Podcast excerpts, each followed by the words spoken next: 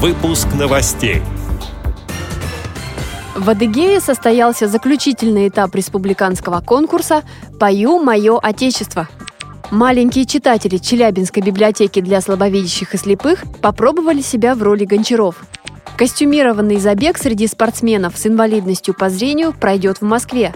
Далее об этом подробнее в студии Анастасия Худякова. Здравствуйте! В Майкопе состоялся заключительный этап республиканского конкурса «Пою мое отечество», посвященный 25-летию Республики Адыгея. В конкурсе участвовали учащиеся учебных заведений республики, в том числе воспитанники Адыгейской республиканской школы-интерната для детей с нарушениями слуха и зрения. Ребята выступили с небольшим рассказом о себе, своей малой родине, читали произведения адыгейских писателей и поэтов. 30 конкурсантов были поделены на три возрастные категории. Ученики первых-третьих классов, четвертых-седьмых классов и восьмых-одиннадцатых классов. Жюри оценивало конкурсантов по пятибалльной системе по следующим критериям. Соответствие выбранного произведения тематике конкурса, знание текста, умение выразить восприятие произведения, артистичность. Лучшими, по мнению жюри, стали в первой возрастной категории ученик третьего класса Адыгейской республиканской школы-интерната для детей с нарушениями слуха и зрения Тагир Гучетль.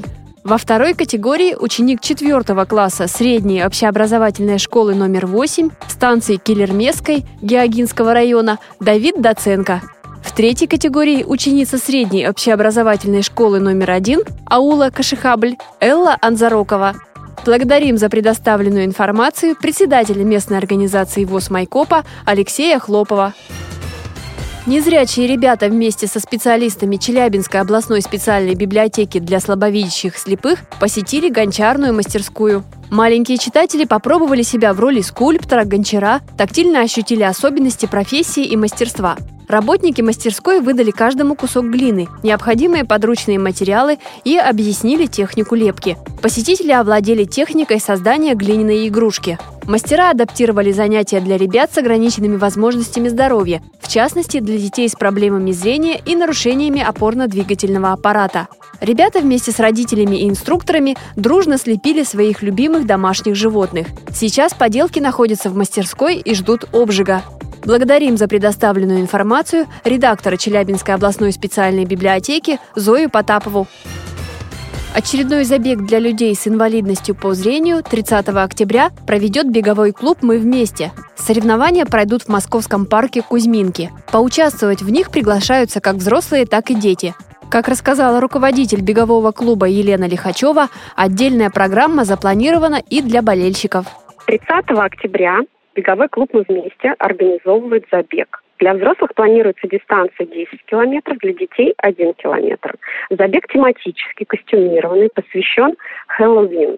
А, это, конечно, западный немножко праздник, но мы не придаем значения каким-то религиозным аспектам, мы больше ориентируемся ну, на то, чтобы это был праздник для детей, лишний раз пройти в костюме, лишний раз будет праздник.